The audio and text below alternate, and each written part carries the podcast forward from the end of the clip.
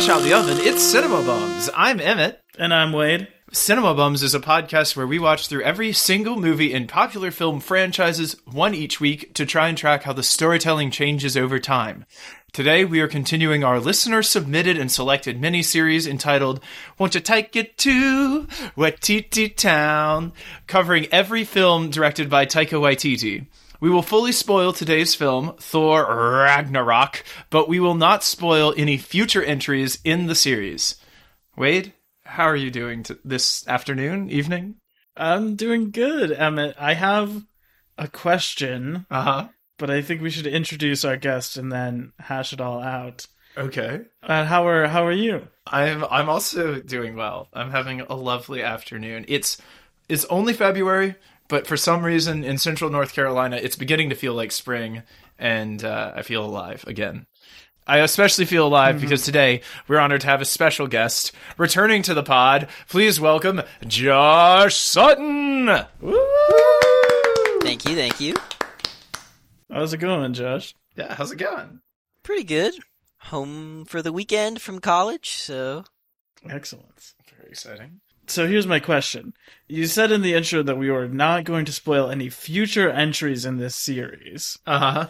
Meaning we are not going to spoil Jojo Rabbit. Yes. But what is our policy on spoilers for all of the MCU movies, which this movie is also a part of? Let me say this. Okay. If you... have not at this point seen or know what happens in the movies that come after this in the MCU series, in the big reveals, who lives, who dies, who winds up with a happy ending versus who gets defeated and has their head chopped off multiple times. You know, I'd say that you've been living under a rock, much as I have. So I would say that spoilers for everything in the MCU, because I think there's parts of this movie that are too good, too much fun to talk about that we would be cutting ourselves off from. And that's not really the series that we're doing right now. We are doing the films of Taika Waititi, so... Cool. And as we know, Cinema Bums will probably never do the MCU movies. Probably.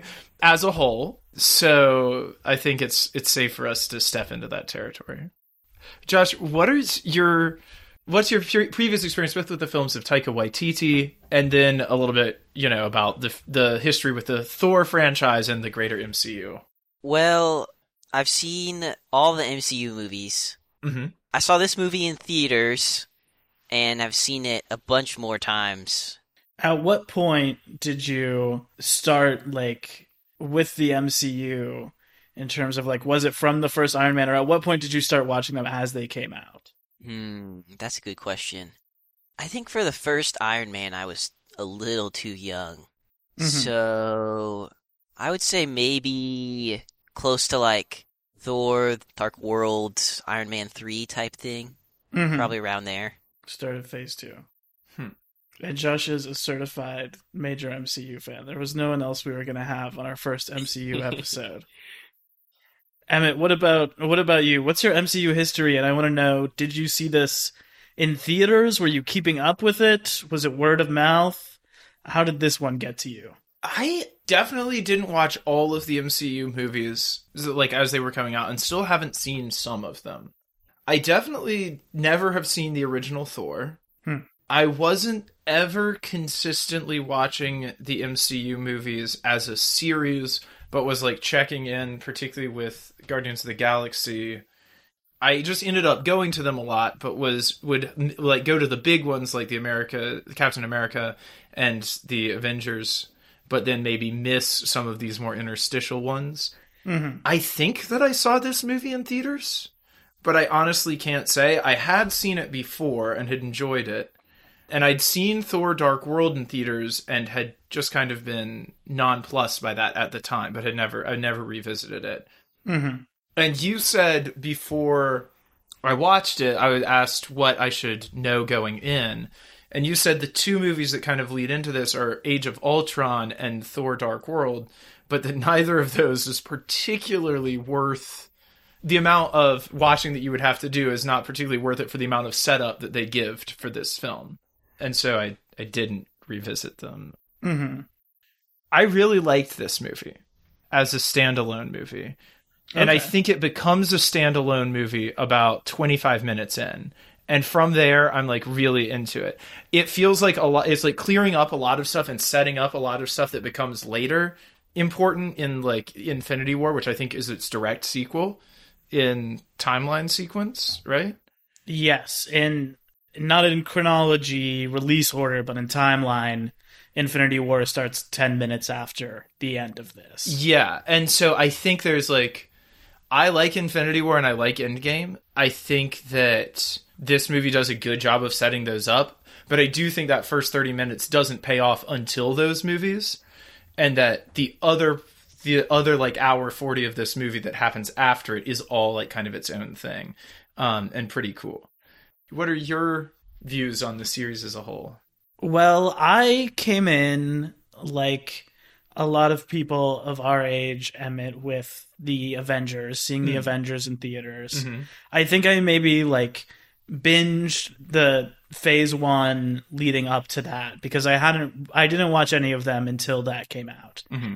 And was very just, you know, like everyone I think who saw it in theaters, it felt very fresh and very fun. Mm-hmm. It was like a fun comics accurate, like exciting sort of movie when it came out. Mm-hmm. Especially, I want to cast our minds back to 2012. That was the summer where that came out, and also The Dark Knight Rises came out. Ooh. Which was, like, so serious and, like, 3+ hours long and kind of overblown. So yeah. I think that made Avengers feel even more exciting. Yeah. So from then on, I've watched pretty much everything as it comes out, or at least close to when it comes out. The Thor movies, I don't really like the first one very much. Mm-hmm. The second one, The Dark World, is the one that people really rag on, but I think it's better than the first. I think The Dark World has a lot more well, really both of the first two are kind of comedies. Not as much as this at all, but the first one is kind of like a fish out of water comedy about him going to Earth. Mm-hmm. My problem with that movie is not, like, the direction or the story. It's just that is, like, I think the cheapest of the Marvel movies. They have, like, 2 hallways for Asgard. Oh, I gotcha.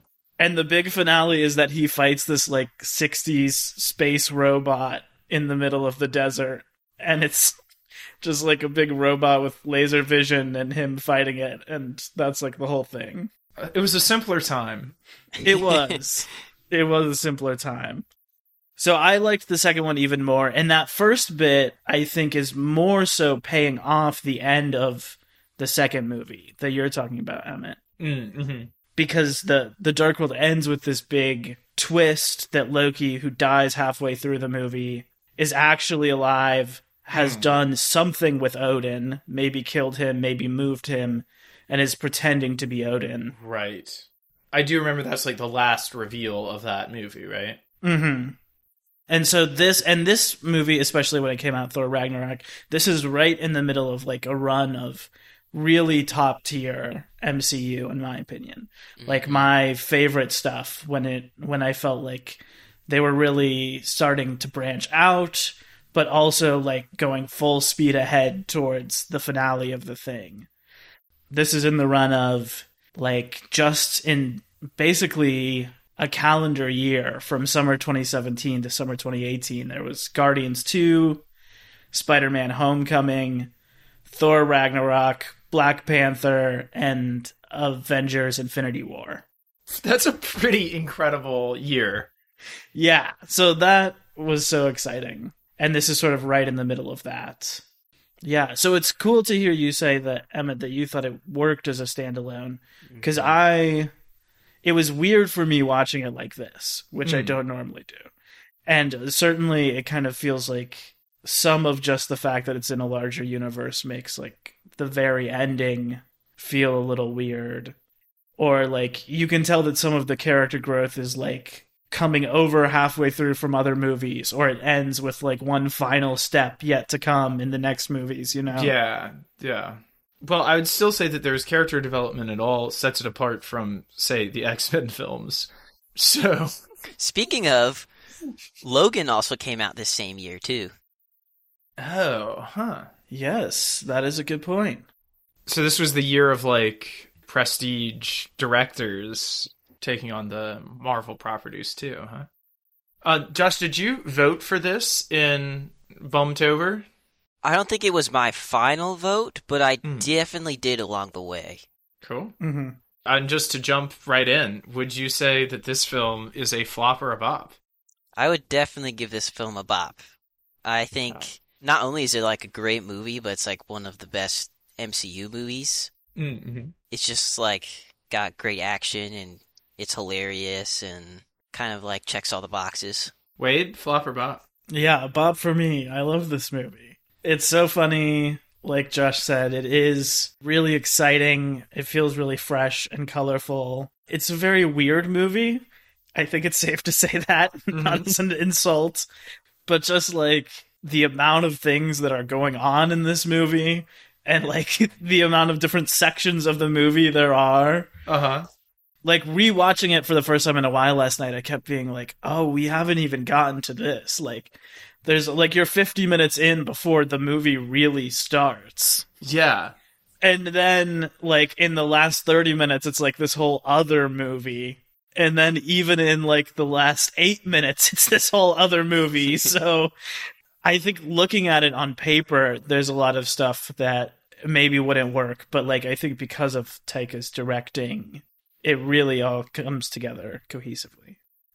In my opinion, Emmett, flop or bop? That's a bop for me, for sure. It is start to finish, entertaining, exciting, very, I think it's very fun and funny. Like, and I think there's clever jokes, and then there's also just some classic good old slapstick as well. But one of my favorites is when Thor throws the ball at the window and it comes back and just lays him right out. That's hilarious. It's objectively funny every time you watch it. Yep. It's kind of like What We Do in the Shadows, I'm reminded of, where there's a lot of different types of humor. Yeah. Mm-hmm.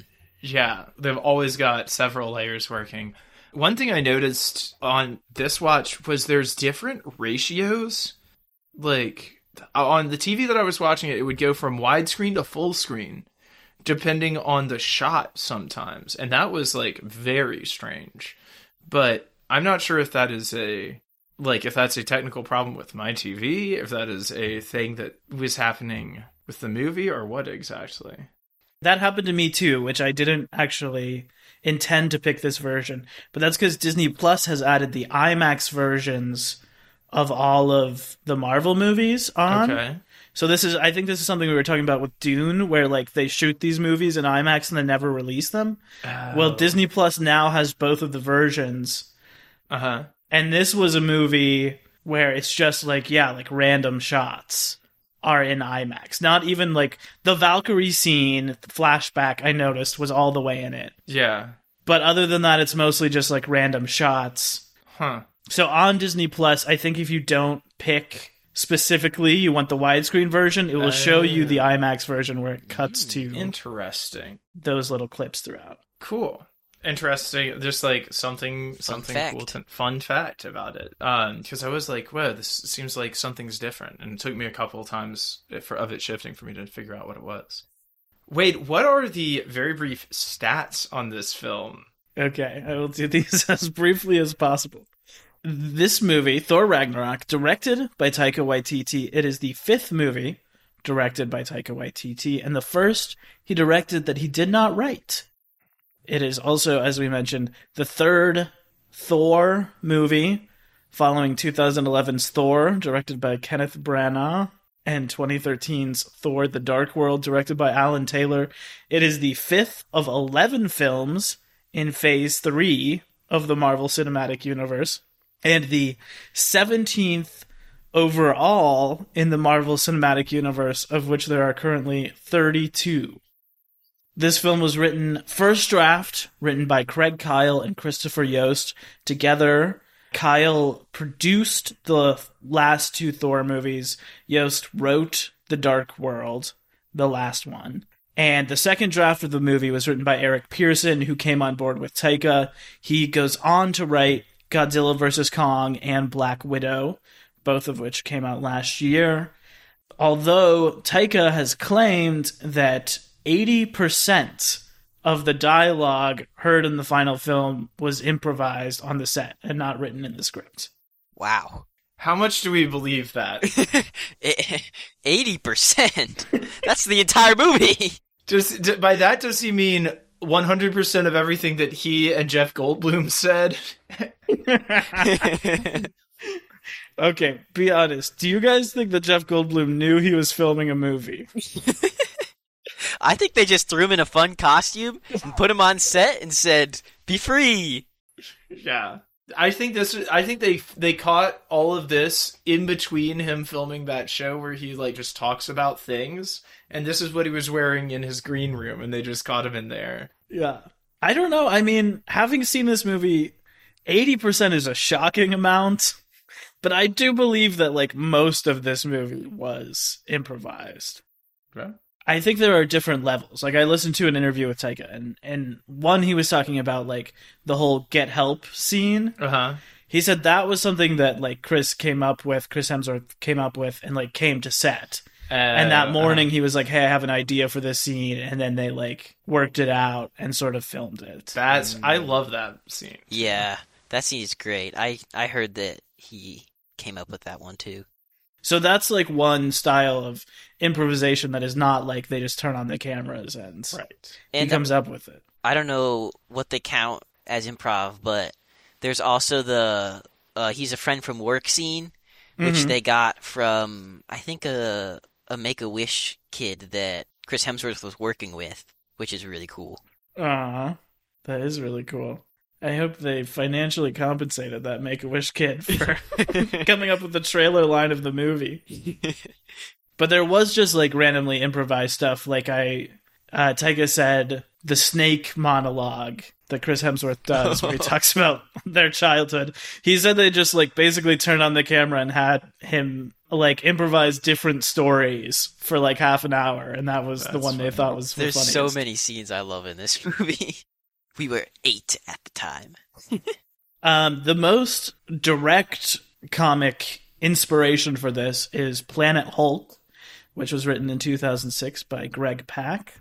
The music is by Mark Mothersby of the band Devo. His other composing works include the video game Crash Bandicoot and last year's The Mitchells vs. the Machines. It runs 2 hours and 10 minutes, the longest Taika movie so far by half an hour. It was released November 3rd, 2017 by Marvel Studios, had a budget of $180 million. It made $850 million at the box office, making it the highest grossing Thor film, the 9th highest grossing film of 2017, and the 13th highest grossing film in the MCU. So, like, in the upper half of MCU movies. Yes. Mm-hmm. Yes. And it was well received at the time. Emmett, will you please break down the plot of Thor Ragnarok? I will do that thing, but first I want to read you... I'm just going to have a little callback here from a previous series that we have had on. These are rules to successfully survive the last chapter of a movie trilogy.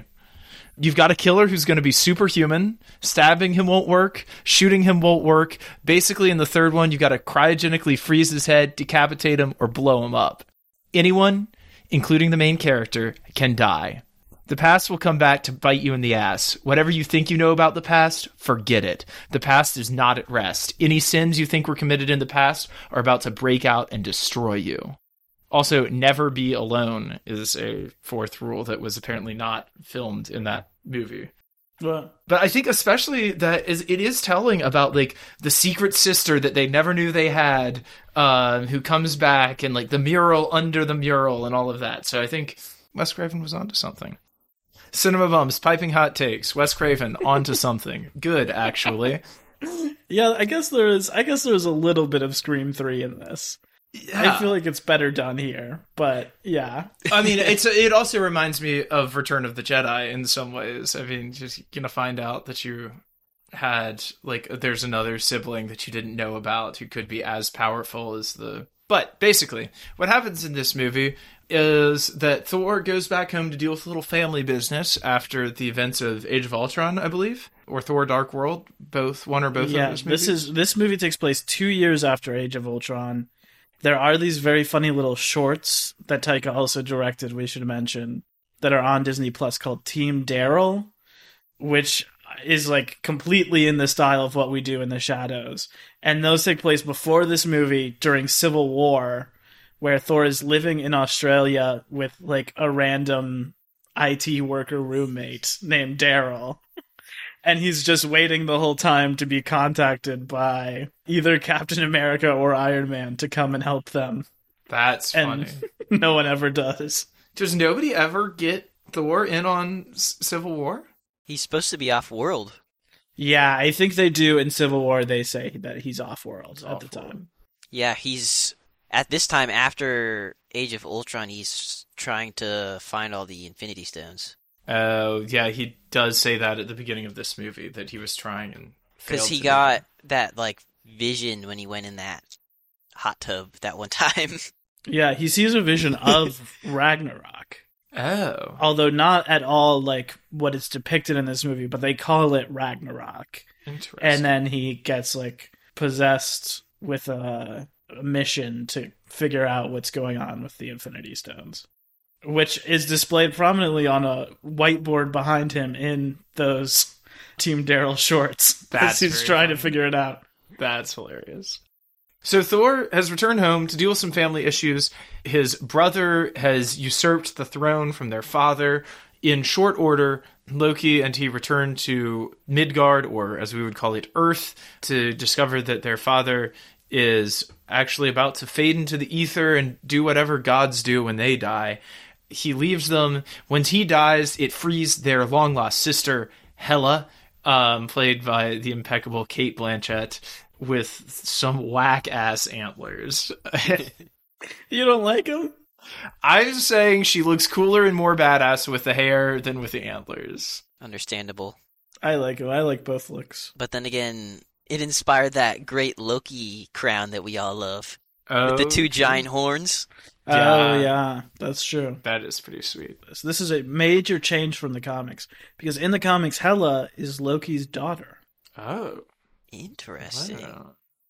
Yeah. She comes back, and she is there to basically make Asgard great again.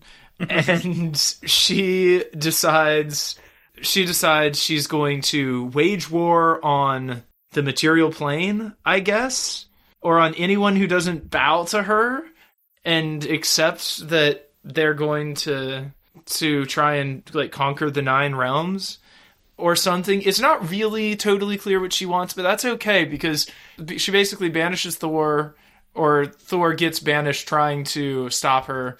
He and Loki get zipped to different parts of the universe. He crash lands in the trash world from Blade Runner 2049 and gets picked up by a team of more interestingly costumed Jawas who are going to eat him until Tessa MF Thompson shows up drunk to kill everybody and turn him into a battle slave for none other than Jeff Goldblum in the best costume anyone has ever worn on film, playing himself. When Tessa shows up as Valkyrie, I feel like this is something we don't talk about. She really does kill everyone. She murders like 50 people immediately. In cold blood. First scene you see her. Including our friend who's been in all the other movies. He's the lead scrapper, Cohen Holloway. Oh, really? He's the one who takes off his mask and says, like, "Are you friend or food?" or whatever it is. Oh, that's fun. He was in too much makeup to be recognized. I feel like every scene that Tessa Thompson is in, she's just killing everybody. She's killing Thor's heart in this movie. Everything between them is so incredibly hot, I cannot handle it. I like the way he acts when he's around her is... It's amazing. He is doing such good work in this movie. As like the disguise scene. He's like, "What's that?" "It's my disguise." There are so many merits that this movie has that so many people put so much hard work into. But, like, my overall feeling is that every single cast member in this movie looks hotter in this movie than anyone does in any other movie ever made. For real. The cast and the costumes they're in and the attitude and the way Taika so lovingly photographs everyone. Yeah. It is like a harder battle for MVP than any other movie I think we've ever had. That's absolutely true. I mean, it's an embarrassment of riches. I mean, we haven't even discussed or mentioned that earlier in this movie, Doctor Strange shows up for 10 minutes. Yeah.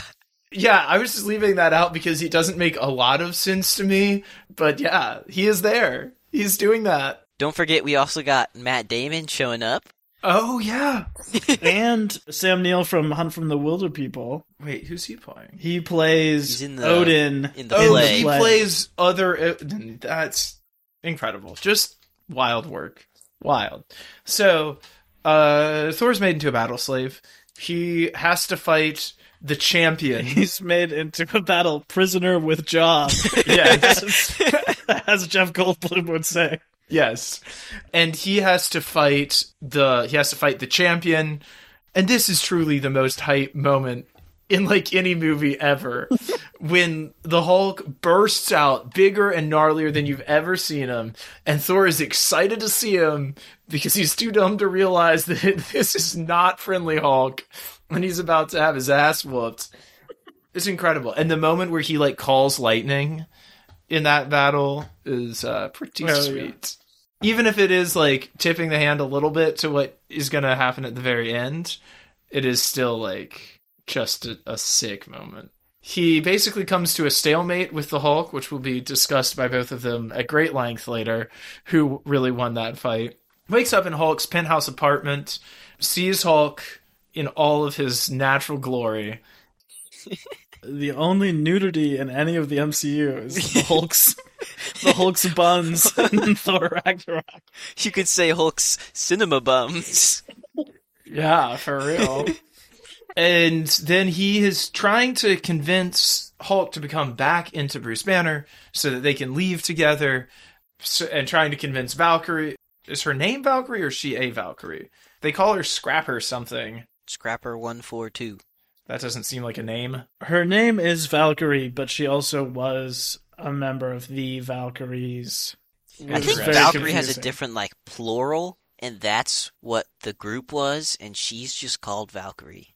It seems like that was a long time ago. If their final battle was fighting Hela. Oh, yeah. Which was, like, presumably before Thor was born, like, 6,000 years ago. Oh, yeah. So I would guess maybe since she has just been the only surviving Valkyrie for that long. Right. You would just be. She's called that. That's what she is. That's my attempt to wrangle that into making sense. Into sense. Anyway, he's trying to convince her to come with him because, of course, he knows his homeworld is in trouble. So in between all this, we cut back and forth between this and Asgard, where things go steadily from bad to even worse. There's a daring escape, of course. They end up convincing Valkyrie to come along. They liberate all of the other battle prisoners with jobs. Taika Waititi's character leads a revolution as Korg, the lovable rock monster. They all like take off on a spaceship, show up back at the Golden Rainbow, like Rainbow Road, and have an ultimate showdown. So I love Led Zeppelin, and I love that the song, that Immigrant Song, is like the song for this. Mm. But you do wonder, could they not get the rights to Thunderstruck? I will say, if you look at the lyrics of the Immigrant Song, it lines up better with this movie than Thunderstruck would. Okay, that's fair. Yeah. It is more about, like, Norse mythology, I guess, because Led Zeppelin were huge geeks. The hammer of the gods will drive our ships to new land. Okay. Yeah. Yeah. I guess you're right. You're right. And there also is, I think, Taika, especially from his, like, Aboriginal background, is talking a lot about, like, immigration and refugees and stuff throughout this movie. And that's true. There's the whole end of the movie Yeah. Where they become immigrants. That's totally. True, yeah. I think it fits really well. How do we feel about it being used twice? About them opening the movie with it, a little sneak of it, and then it dropping at the end. I think it works. I think it makes it more hype when it comes on at the end. Because it's like, yeah, we gave it to you a little bit at the beginning, now we're like going to give it to you for real. Mm-hmm. And that whole bridge sequence is so cool. It's it's the best. I think it's the best climax sequence of any movie in the MCU, maybe. Because it's just like, it's so concise. It's like such good, cool fighting from everybody. Everybody's doing a slightly different style. Mm-hmm. You got like multiple layers of reveals of like who's fighting and like, yeah, but it all happens snappily enough that like the tension remains, I feel like. Mm-hmm. So it's really good.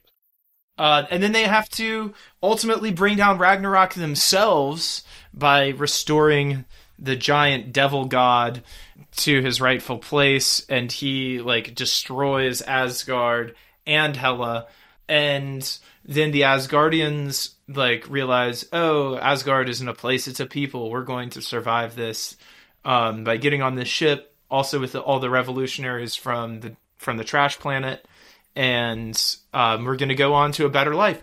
And it has a very hopeful ending until you watch the post-credit sequence, at which point Thanos' ship just shows up, and they're like, well, I guess it didn't go as planned.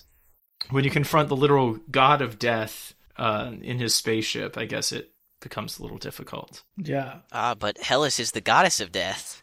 That's true. Mm-hmm. I you always wonder about, like, what tradition is Thanos coming out of? He doesn't have anybody to back him up. I mean, like, you know, like if you had some Norse gods, some Egyptian gods, some Greek gods or something like that, you're like, okay, yeah, we like, you've got people who believe in you. Who believed in Thanos? Who made Thanos a god? What's all that about?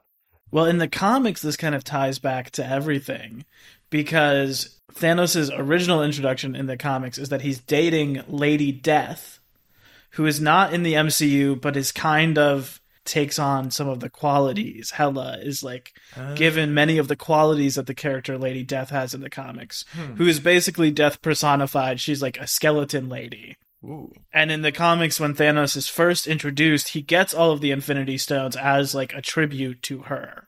Ooh. Who he's dating. So there was much speculation at the time this movie came out that Hela had survived and she was going to play that Lady Death role and be like involved with Thanos in the next movie, but that ended up being more of an environmental backstory they gave Thanos instead.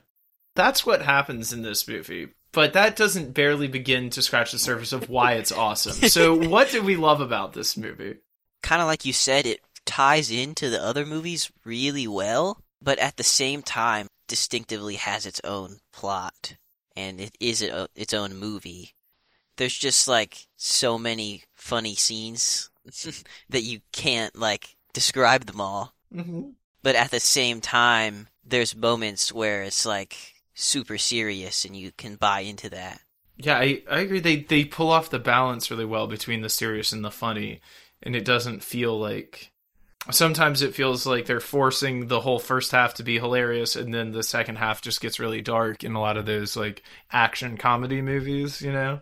But I feel like they kind of keep it light all the way through. I at least don't think that it feels like the stakes are undercut, or that the emotional moments are undercut, although there are far less of them in this movie than maybe your regular superhero movie. I think it's a testament to how successful the movie is that you kind of want more of everyone when it ends. Mm-hmm. At least I did. Like, I was like, I wish there was more of Jeff Goldblum and more of Banner and more of Valkyrie and more of Hela. Like, they all do so good in their little parts that you just want to see more of it. Yeah. They all basically have those, like, funny and serious moments, too. Mm-hmm. Well, except for Jeff Goldblum. He's never serious, but... I don't know. It feels like everyone is in the same movie, which I feel like it so rarely feels like in a superhero movie or a funny movie. And it feels like in both of these.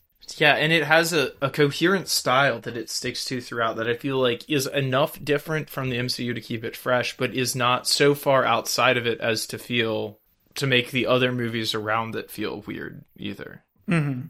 What is the cultural context behind this film? What do we need to know about this movie? The fact that this movie came out in what, November 2017. November 2017? Mm-hmm. Yeah, this movie is definitely, like the movie that follows it in the Taika series, a lot of the serious part of this movie is about, like, the horrors of a kind of nationalistic grab for power by somebody who has no, like, real connection to the people they're claiming to represent. Yeah, I definitely think that's there in Hela a lot, in that she is kind of trying to restore, like, a previous version of her country. Yeah. That was, like, much better for her, but not necessarily for everyone else who we see sort of running in terror from it. Yeah. Even in the fact that in one scene she just says, sad. Yeah. Yeah, yeah. I thought. But I think the flip side of it is true as well, because I saw Taika saying that, you know, at the time it was really important to him to make a movie that was fun and would make people feel good. Yeah. And he talked a lot about Civil War being like a serious movie all with humans. And he was like, this is the movie with the gods and the aliens and space. Yeah. So it should, we can like make it a light, fun movie for everyone to enjoy. Yeah. It also came out the same year as Wonder Woman did, which is kind of the similar thing where it takes place during the World Wars and it's like kind of a serious movie, but it's still like fun. With one of the other Chris's, Chris Pine. The Hollywood Chris's. I think that Chris Pine is my favorite, but watching this, I was like, I don't know. Chris Hemsworth is way better than he gets credit for, I think. Chris Evans is my favorite, so... Well, he's also great. We're divided. Yeah. The forgetful one, too. Chris Pratt did Guardians 2 this year, too. Uh-huh. Oh, wow. No, that's probably who I'd have to go with. Well, Pratt was funny to begin with, and the others have sort of... Yeah, become funny.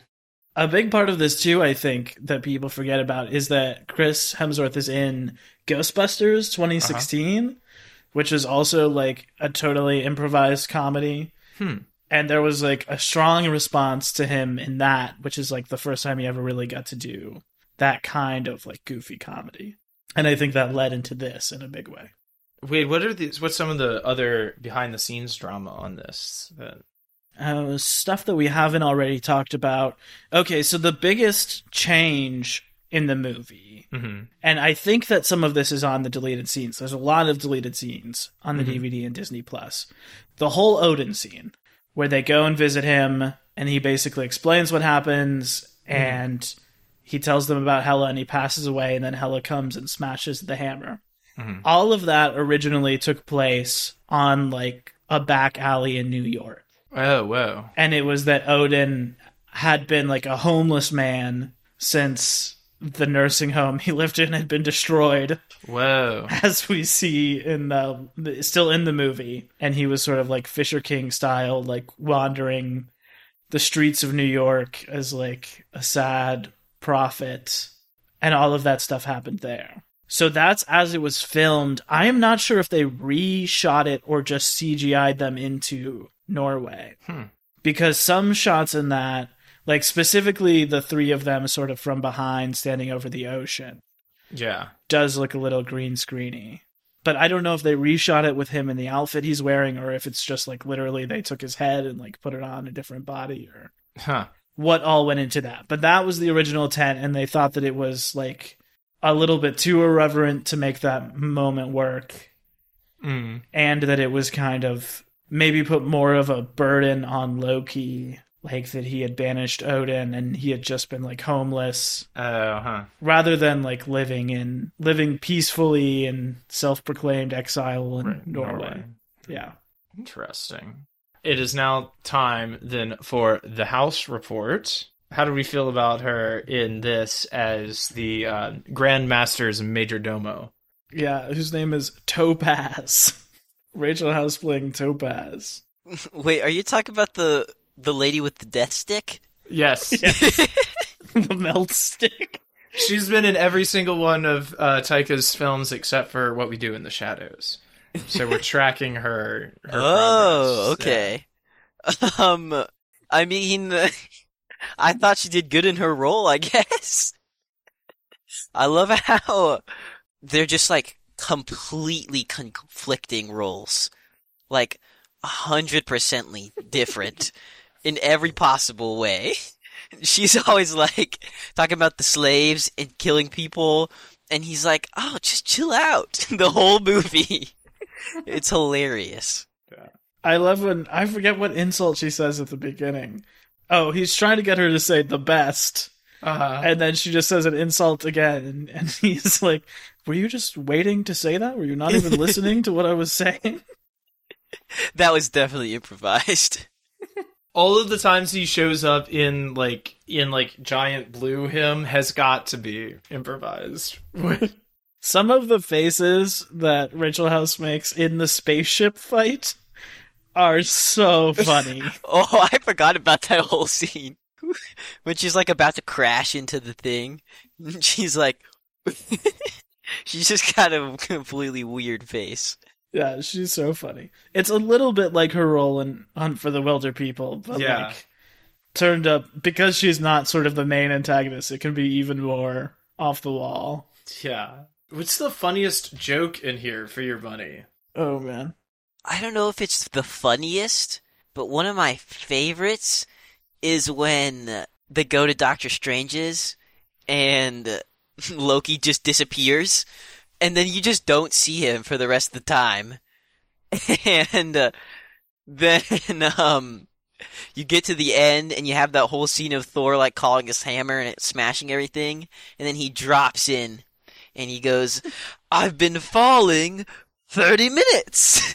And I really love that scene. Yeah, that's good. I want to talk about the Doctor Strange scene just for a minute. Okay. Because I think that it's really good. I kind of like that it's just, like, randomly there. Uh-huh. Like, I feel like that's maybe more what it would be like in reality with a big... web of superheroes. That's kind of how it is for the comics, right? They it's just kind of like it is in No Way Home. Yeah, but he's even more of a supporting part in No Way Home. I feel like normally, like, if there is another superhero, they're sort of, like, along for the whole journey. Mm-hmm. And I like that sort of, like, if you're in New York and you have a magic problem, you would just go see Doctor Strange. But anyway, I think he's really good, and, like, I don't know. I think there's just, like, an energy to him in that scene that I feel like we've missed a little bit since his first few appearances. Mm. Like, there's, like, a sort of mysterious danger. I love that he just keeps popping up everywhere, and he's just, like, kind of existing on a whole different plane than even Thor. Well, I feel like this movie emphasizes how wildly overpowered he is, because he's, like... playing tricks with two actual gods, and his movie emphasizes how wildly overpowered he is. Mm. And spoiler alert for Infinity War, the only option for him for Endgame, so that he doesn't just kill Thanos himself, is to have him get evaporated in Infinity War, because otherwise he's, like, the most overpowered. Yeah, I don't understand how you fight with him and lose, you know? Like, how you fight with him on your side and lose ever. It's right. Pretty wild. He's, like, on a completely different level than everybody. And then, like even in all of the scenes that he's in, the only way he gets, like, knocked out is because either, like, Thanos had the other Infinity Stones, or he just, like, saw that he had to give it up. Because, like, there's no way I think he would have lost if... he used the Time Stone against Thanos in Infinity War. Yeah. I think it's a little less egregious than what they do with Captain Marvel in Endgame, who is also overpowered, where they're like, she's busy.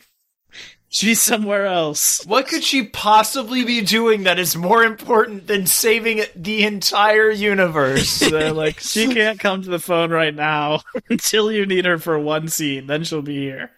She can't come to the phone right now. She's making that movie about unicorns. Although at the same time, the whole reason that he got held up in an Endgame was that some water was about to flood the battlefield, and he had to hold it in place. Oh yeah, so... they do that. Oh, they do that. Okay, they do that with Charles Xavier in the X-Men, though, too. I mean, this is just, like, this classic move where you've got a character who so clearly is, like, worlds more powerful. And instead of, like, finding some way for the villain to be more powerful in some specific way, they just are having to hold something with their brain powers, and so they're distracted. They do the same thing with Quicksilver, where he's just like the most OP character ever, but anytime there's like a big fight, they're like, oh, he's gotta go, because it would be over in like half a second. Oh, wait, isn't it Apocalypse where he breaks his foot or something, and then he like... can't come to the... Yeah. Oh, yeah. Oh, I think he's, like, running on the ground or something, and he's, like, beating Apocalypse up, but he, like, tracks his touching the ground or something.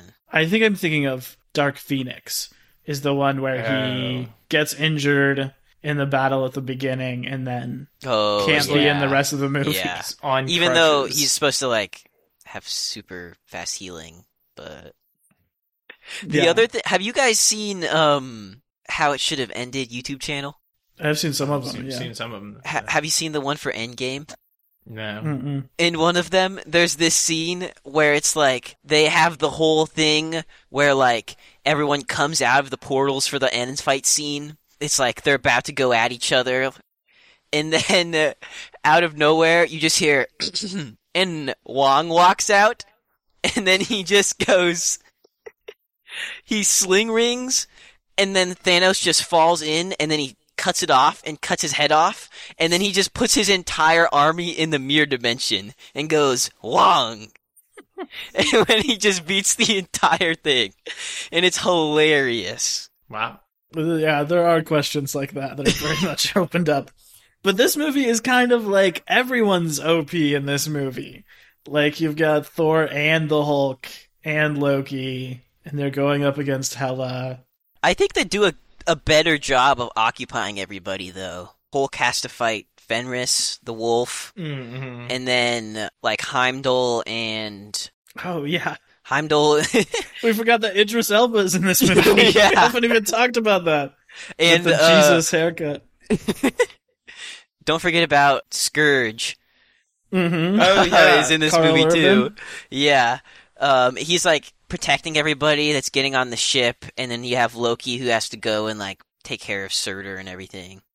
Yeah. So everyone does it like they do a better job of occupying everybody, I think. Yeah, you're right. They have actual tasks to do as opposed to just holding things with their brain powers, and that does make it like more exciting. The final act is so well crafted too, of just when everyone comes in and what they all have to do. Not to mention how it ties in the opening scene so well.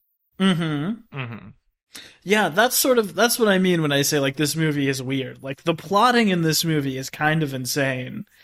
The amount of just like different things that are going on. But I think they make it all work. Yeah. Wait, did you have a favorite joke, or did you already tell yours? I have one that I want to mention. I just thought of another one. I don't want to take anybody's joke. No, go for it. But when I talked about the opening scene, when he's spinning on that thing, and then, yeah, this is also one of my favorite jokes. I know the joke you're talking about. Yeah, this joke. This is a joke that we maybe can't see on air, but the Surtur, son of...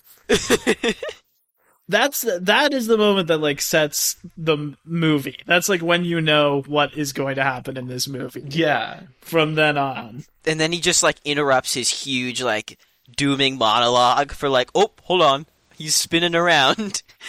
Now, is this before or after the Poe Dameron Kylo Ren moment of who talks first? Because it has that same energy, but I feel like it pulls it off better because also the rest of the movie matches the tone. This is after that. Okay. Yeah. I agree. It does, like, it follows up the movie better. I think The Last Jedi actually came out this year, which was the black sheep of the Star Wars, but we don't need to talk about that. I feel like Rise of Skywalker is certainly that, but we don't need to get into that here. We don't need to talk about any of the sequels, actually.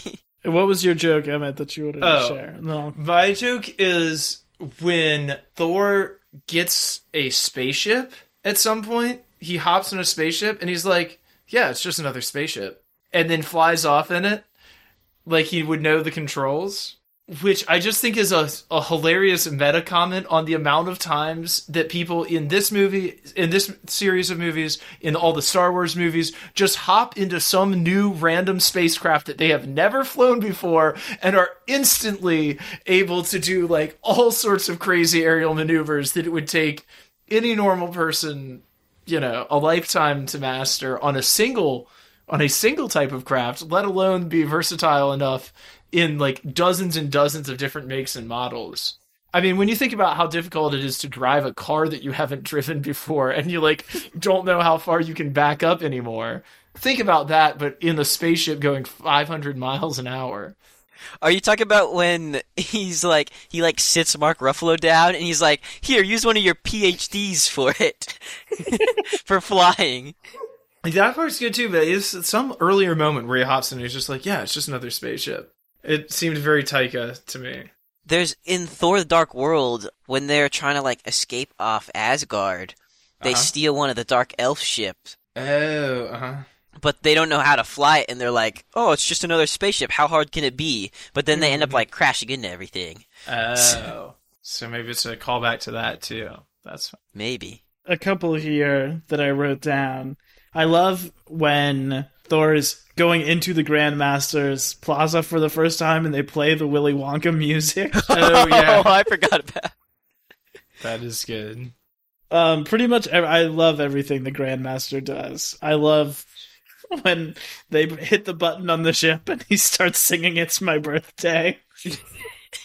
I love when he says, you're officially pardoned from life. I love the What We Do in the Shadows reference in here, where Korg says he's got a wooden fork, and he's like, yeah, it's not much use, unless you want to kill three vampires all at once that are really close together. Well, that obviously was like just a little joke at the time, but now there are vampires in the MCU, because we're getting Blade. Oh, we got Morbius already, didn't we? Well, that's not in the MCU. Oh, is it not? True. Well, we don't know. It hasn't come out yet, but I'm just telling you now, I'm never going to watch that movie, so we need never do any series that has to do with that. Okay. I certainly don't ever want to watch that movie, too. I've had to watch that trailer like 80,000 times because the movie keeps getting delayed. And they keep showing the trailer in front of more and more movies. I have jokes about that movie and that trailer that I will not make on air, but I will tell you sometime. Speaking of, I think probably the most explicit joke that they let into, well, the Jackson Pollock line in Guardians is probably the worst joke allowed in an MCU movie, but I feel like Gorg saying, the hammer pulled you off. Not even that. They talk about what his ship is designed for. Yeah, that is true. Sure, yeah. That too. One more joke I love when Hulk comes in and it says, welcome, strongest Avenger. And Thor goes, what? Oh, also, Thor, like, screaming before he's about to get his hair cut by Stan Lee. Yeah, that's fun. How do you feel about... I just want to ask about Thor's arc in this movie. I thought it was interesting that 3 times throughout the movie he starts to say that's what heroes do, and then every single time he gets like interrupted or taken down or something. Very similar to the Falcon and Empire, that every time they jump to hyperspace it doesn't work, except in that movie of course it eventually does at the end. And in this movie there never is like a final time where he says it, but he seems a very different person by the end, don't you think? Definitely. I don't really remember how this plays out in the future ones, but I feel like this is about him overcoming the insecurity that comes along with having realized that there's a bunch of other heroes out there, and this is like the first big one where he's returning home for an extended period of time, maybe. I don't know. Especially because he loses the hammer, as like that kind of being that metaphor made concrete. But I'm not sure what it means, like the power was within himself. Okay, but I don't know what it means for him character-wise. I think it calls back well to the first movie, where he's like just that like arrogant prince who like is like ready to take the throne even though he's really not type thing. But now he loses this hammer. It's the first time where he really gets like beat up, you know? And then after getting to Asgard and like his whole planet destroyed, he realizes like his responsibility and his like role as the king of Asgard type thing, which in turn like kind of is the same thing as like realizing his power. But at the same time, it also doesn't set him up well for the following movie, where he comes in at the end, but then like after that he like breaks down because of the next movie after this, Infinity War, really does carry on a lot of it. But yeah, I agree. I think it's like the guy you meet at the beginning of the very first Thor is someone who's like been given everything his whole life. And then in this movie, you just watch him like lose everything and figure out who he is without it. Like by the end of this movie, he's lost both of his parents. He's lost his hammer. He's lost actual Asgard. He's lost, not that he cared about her at all, but his sister, and then also, not that we get to see it till Infinity War, but like almost his entire people. Yeah. Yeah, and more importantly than all of that, his hair. No, that's another. But, I mean, that's another identity thing. It's kind of a joke, but it is a big identity thing. It's huge for him, like the long golden flowing hair, and obviously like the Samson, Delilah, like imagery there is strong as well, and so I think that's like all pretty interesting. The fact that it just makes him hotter and more badass is, of course, Taika being wonderful, but yeah.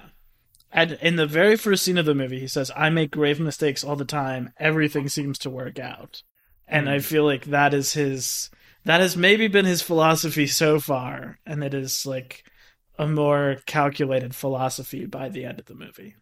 Yeah. Plus, we also get him losing his eye, which is another thing, and it also kind of sets him up. He looks more like Odin with his eye patch, who was the previous king.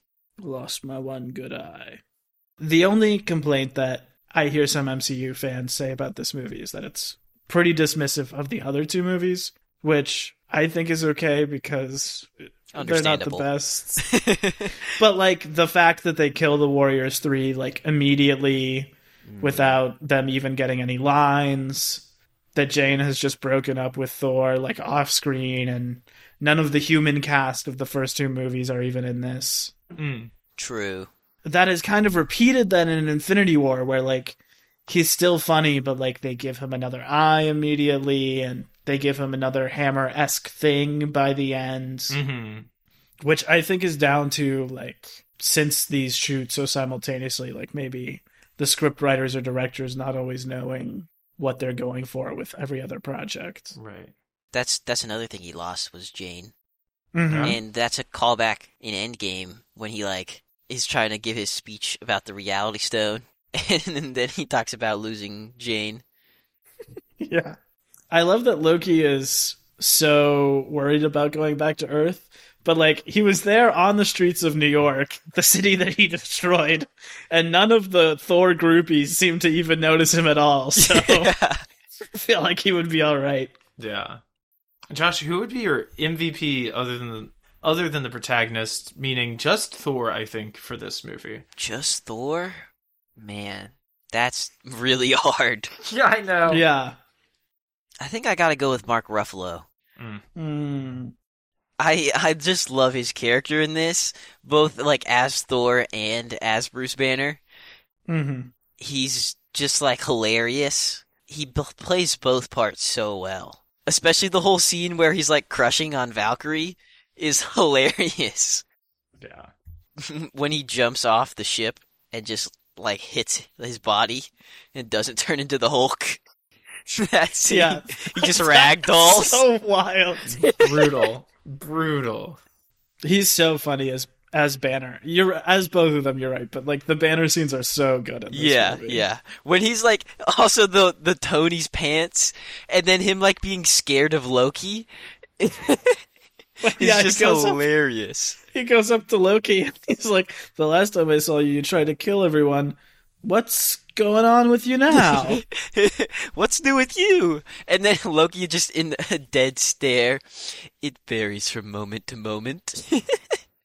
And I think it's back to, you know, Taika's love of the Incredible Hulk that the third Thor movie is adapting Planet Hulk rather than a Thor storyline. Yeah. An interesting fact, too, that I read, Taika also did the motion capture for Surtur, and then also partly for Hulk when Bruce Banner like couldn't be there. Oh, okay. Which is pretty interesting, along with Korg, obviously.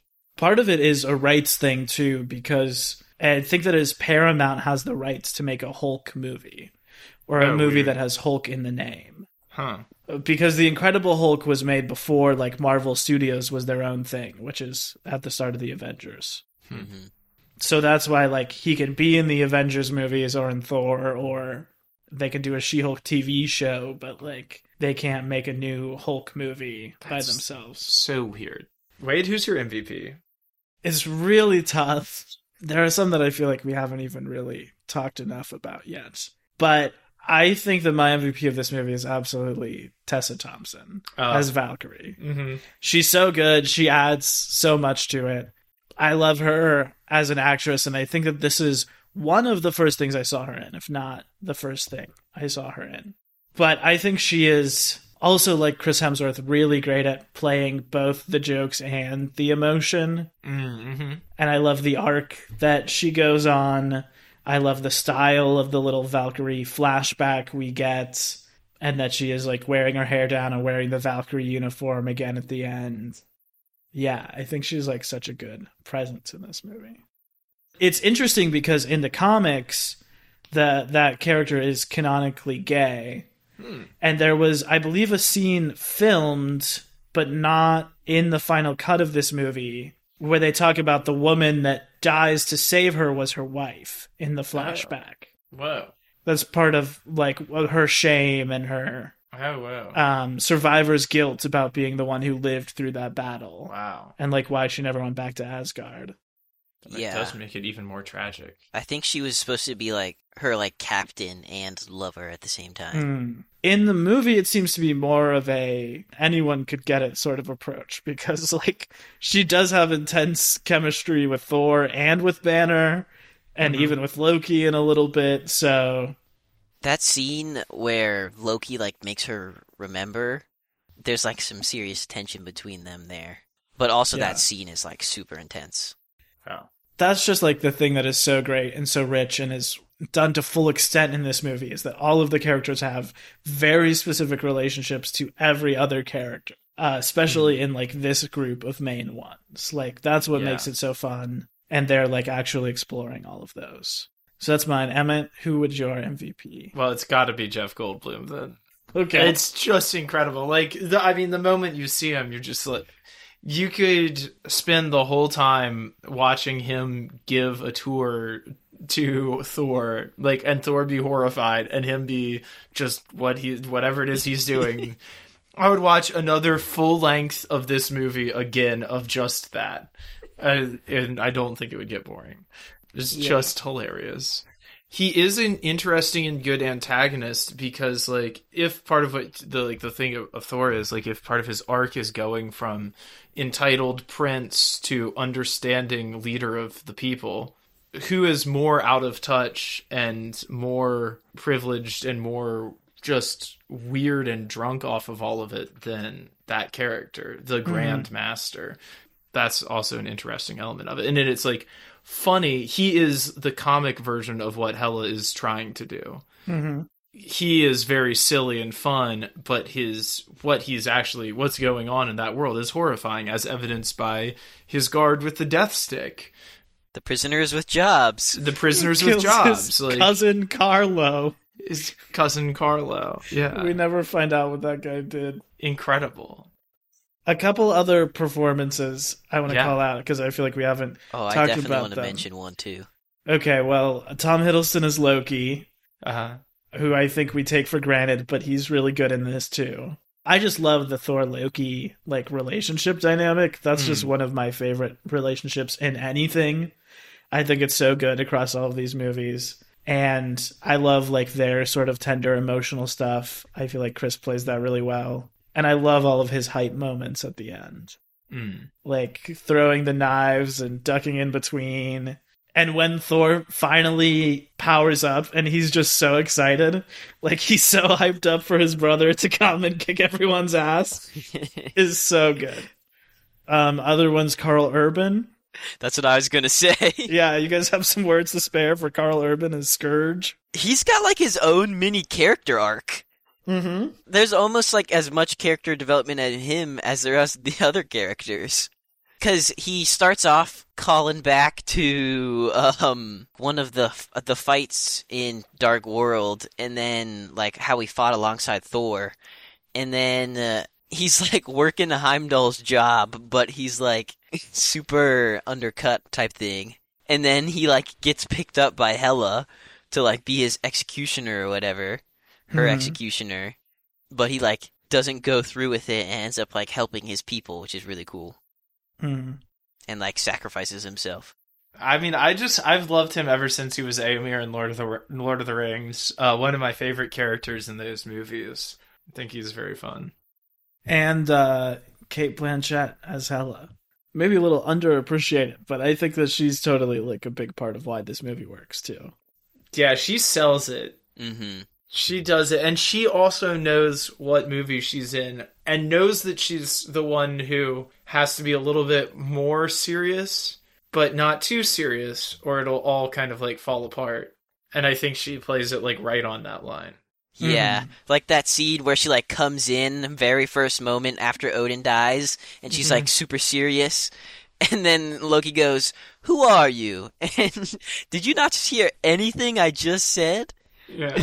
Yeah, that just reminded me. I like the Odin death scene, I think, is also done very well. And I like that Loki doesn't say anything throughout all of it.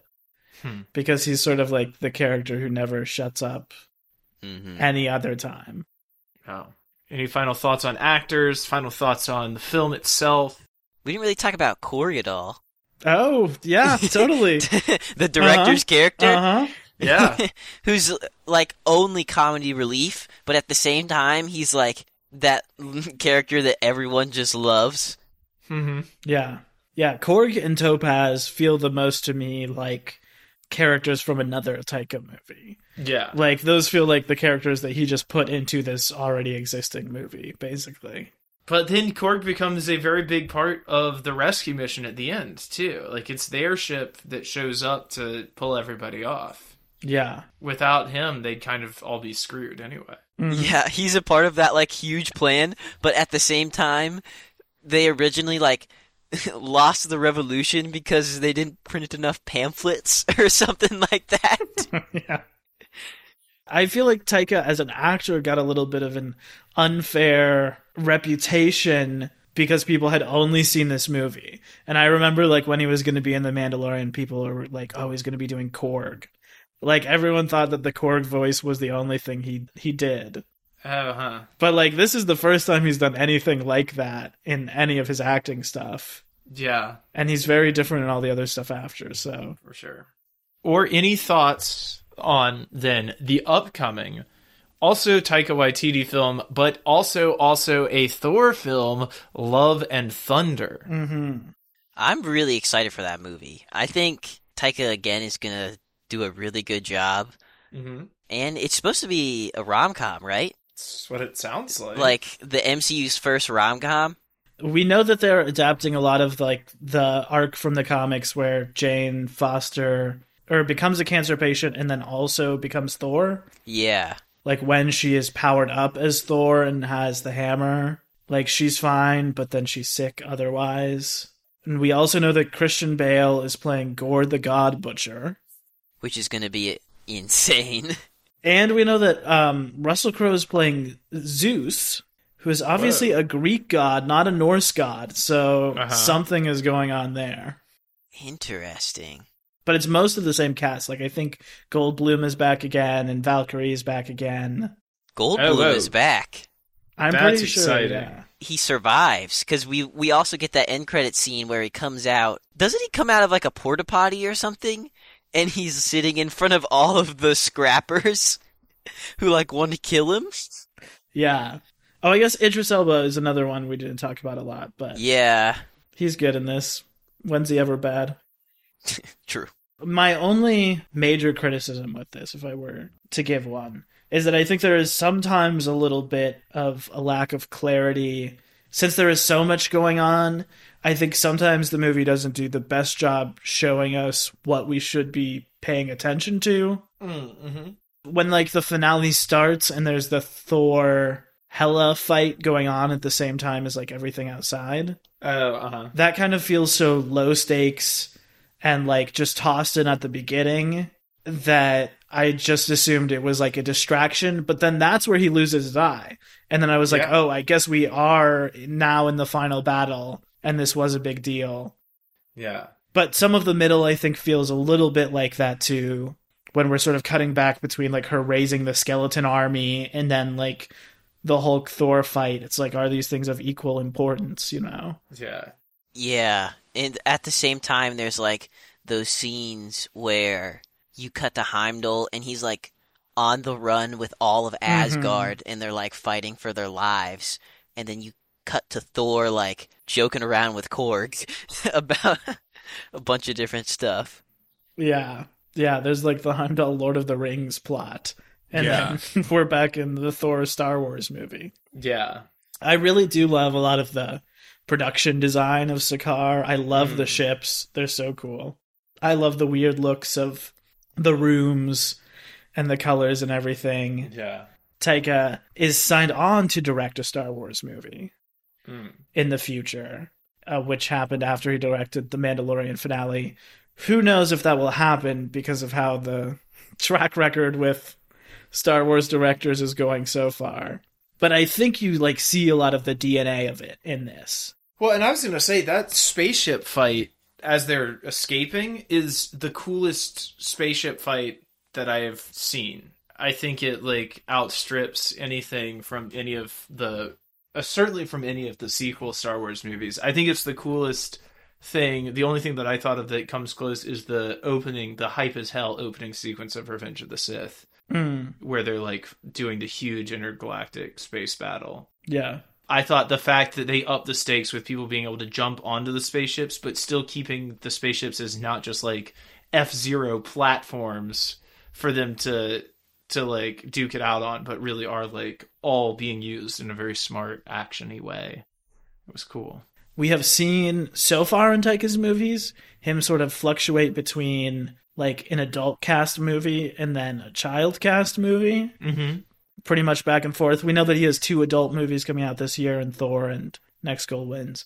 But my guess is that his Star Wars movie could be with a child cast. Oh, that would be cool.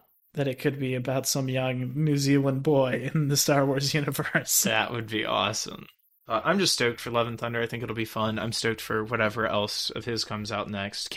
I really hope he does get to do his Star Wars movie. I think that would be so cool. But we might talk about that in just a second, because it is now time for Bums the Word, the threequel, Return of the Bums.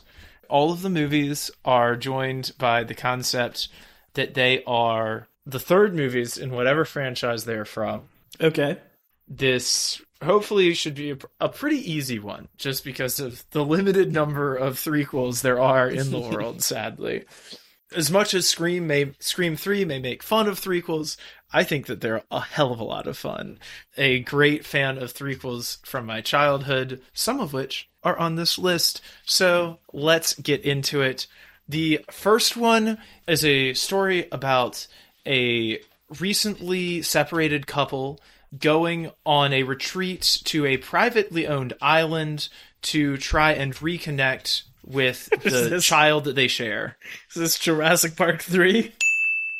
It is, in fact, Jurassic Park 3, starring other famous New Zealander Sam Neill. Mm-hmm. As does Thor Ragnarok. Yeah.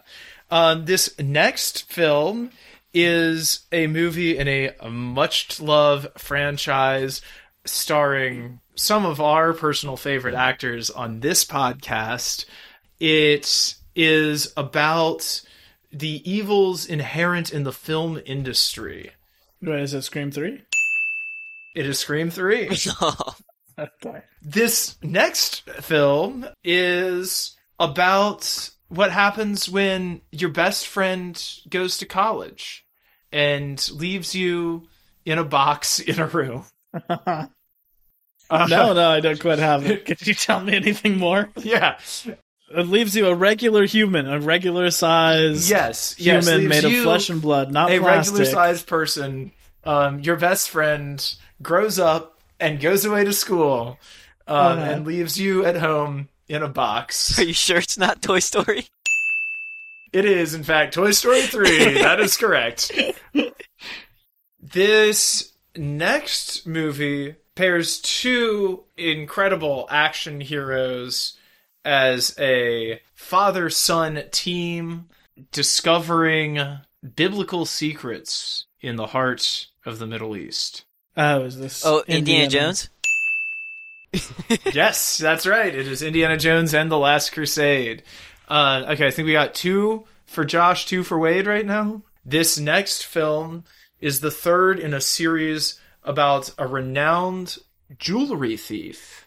It is also a famous Kiwi production and the largest buyer of latex ears. Oceans?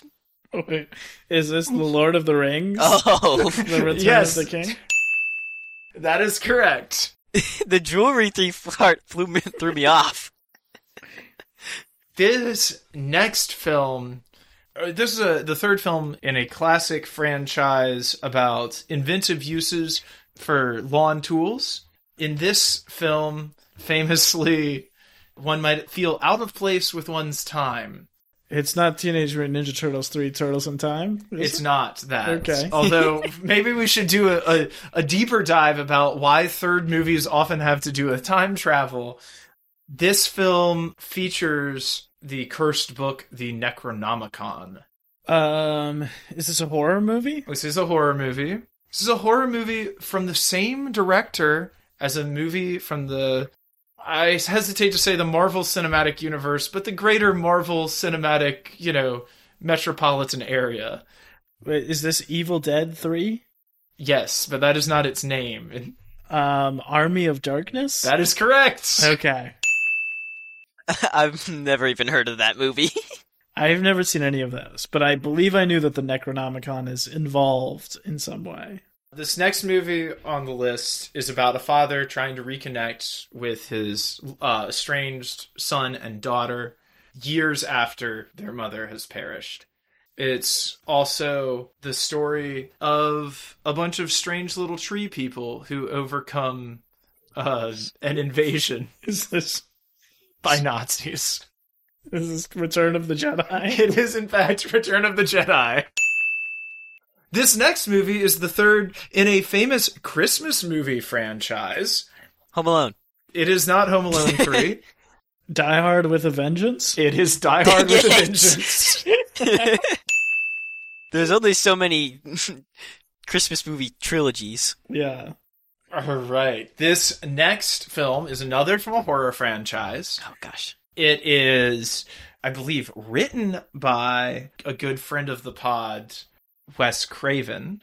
It features the return of a character that everybody thought was dead previously in the series, who is kind of the breakout star of the original film. Huh. What is it? Is it A Nightmare on Elm Street 3? Mm-hmm. If that's not the title, I don't know what the title is. Can you remember what the name of that is? I certainly cannot. Dream Warriors. Okay. And finally, this one surprised me. I did not know this was a threequel. This film, it's a 1966 epic film, on an epic scale, I should say. It's not like one of those biblical epics. Mm-hmm. It's an Italian movie extremely famous on its own, and perhaps also famous for being part of a trilogy, although I did not realize that. The Godfather 3? It's not The Godfather 3.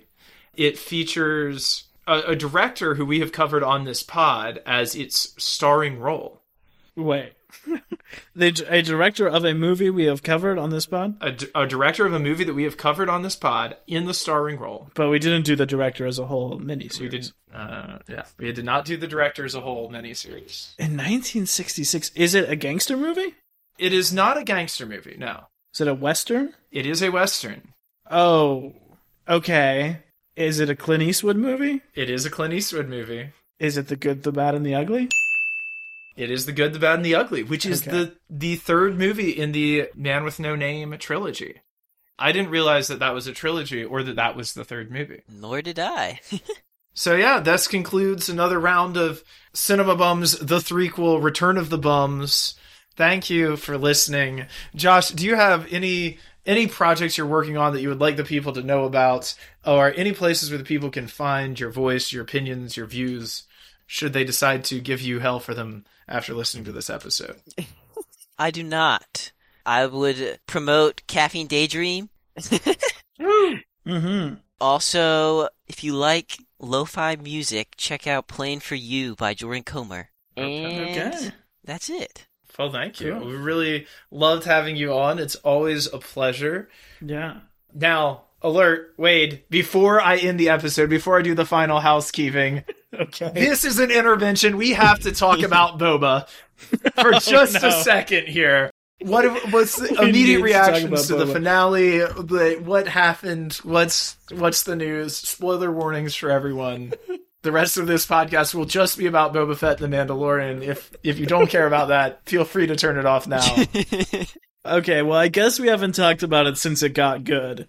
So, I loved the two episodes leading up to the finale. Uh-huh. The two episodes of The Mandalorian, basically. Mandalorian season 2.5. Yeah. Yes. Yeah. Sounds like I was more mixed on the finale than most people.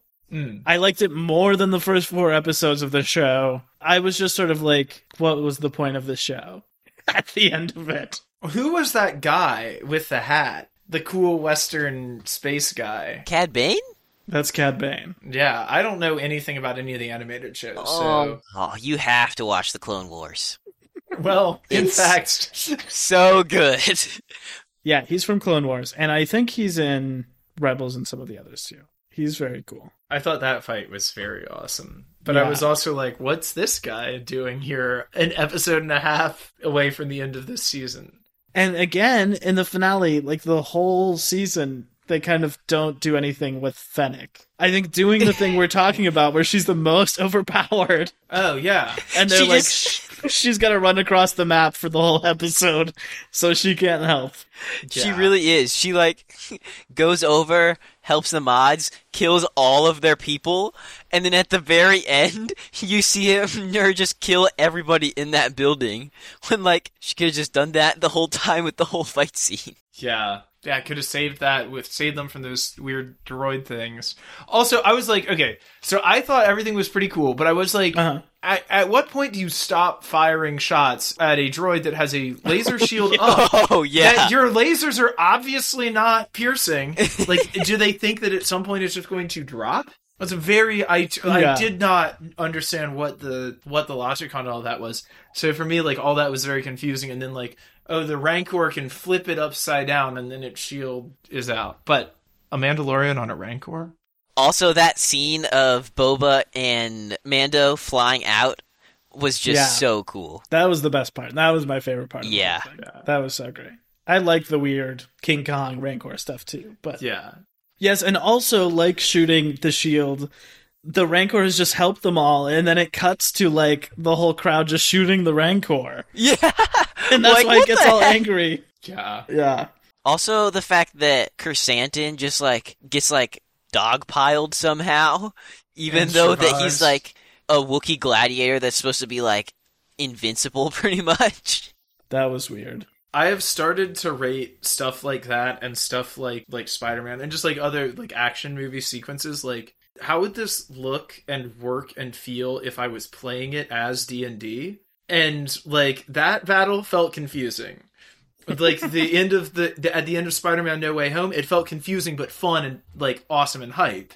Mm-hmm. And the end of Thor, it's just like, oh, this is everybody in their power, like, in their element, just, like, smashing stuff. Mm-hmm. So it's, like, interesting to see, like, the different levels and clarity of action and, like, is it confusing action that furthers the plot and, like, furthers what you're trying to do? Or is it just confusing because it doesn't make sense? And I think it's a fine line between clever and stupid, in it. I don't want to rag on it too much because I do think, like, the whole end of the show is so much better than the beginning of the show. Oh, yeah. Oh, 100%. But this whole show has been people telling Boba Fett, like, ruling's going to be hard. You're not in a good position to do it. This is going to cause a lot of trouble. And he does it. And then at the end, the final scene is him and Fennec walking through town. And he's like, yeah, I really don't want to do this anymore. He's like, yeah, I really don't like being the ruler. He finally gets everybody's respect, and he's like, I don't want to do this anymore. That's just the excuse for them to not have to make another season. Well, that's fine. I don't want to see Boba Fett anytime soon again. Especially not as him just getting beat up all the time. Yeah. I'm just excited for Mando Season 3 and the Kenobi show. Yeah. Oh, yeah. I wonder what they're going to do with Mando Season 3 now, because it feels like a lot of the first 2 or 3 episodes has already happened. Yeah. Also, like, I find it hard to believe that Grogu just, like, doesn't do anything else with his Jedi-ness anymore. Okay, so can I drop my fan theory? I don't think I've told this to you guys. My theory is that the eventual end of the whole Mandalorian saga, which I'm sure will continue probably several years past when it feels like it should naturally end because it's so big. Uh-huh. Anyway, they, like, set up that, you know, Grogu lives so much longer than everyone else. Mm-hmm.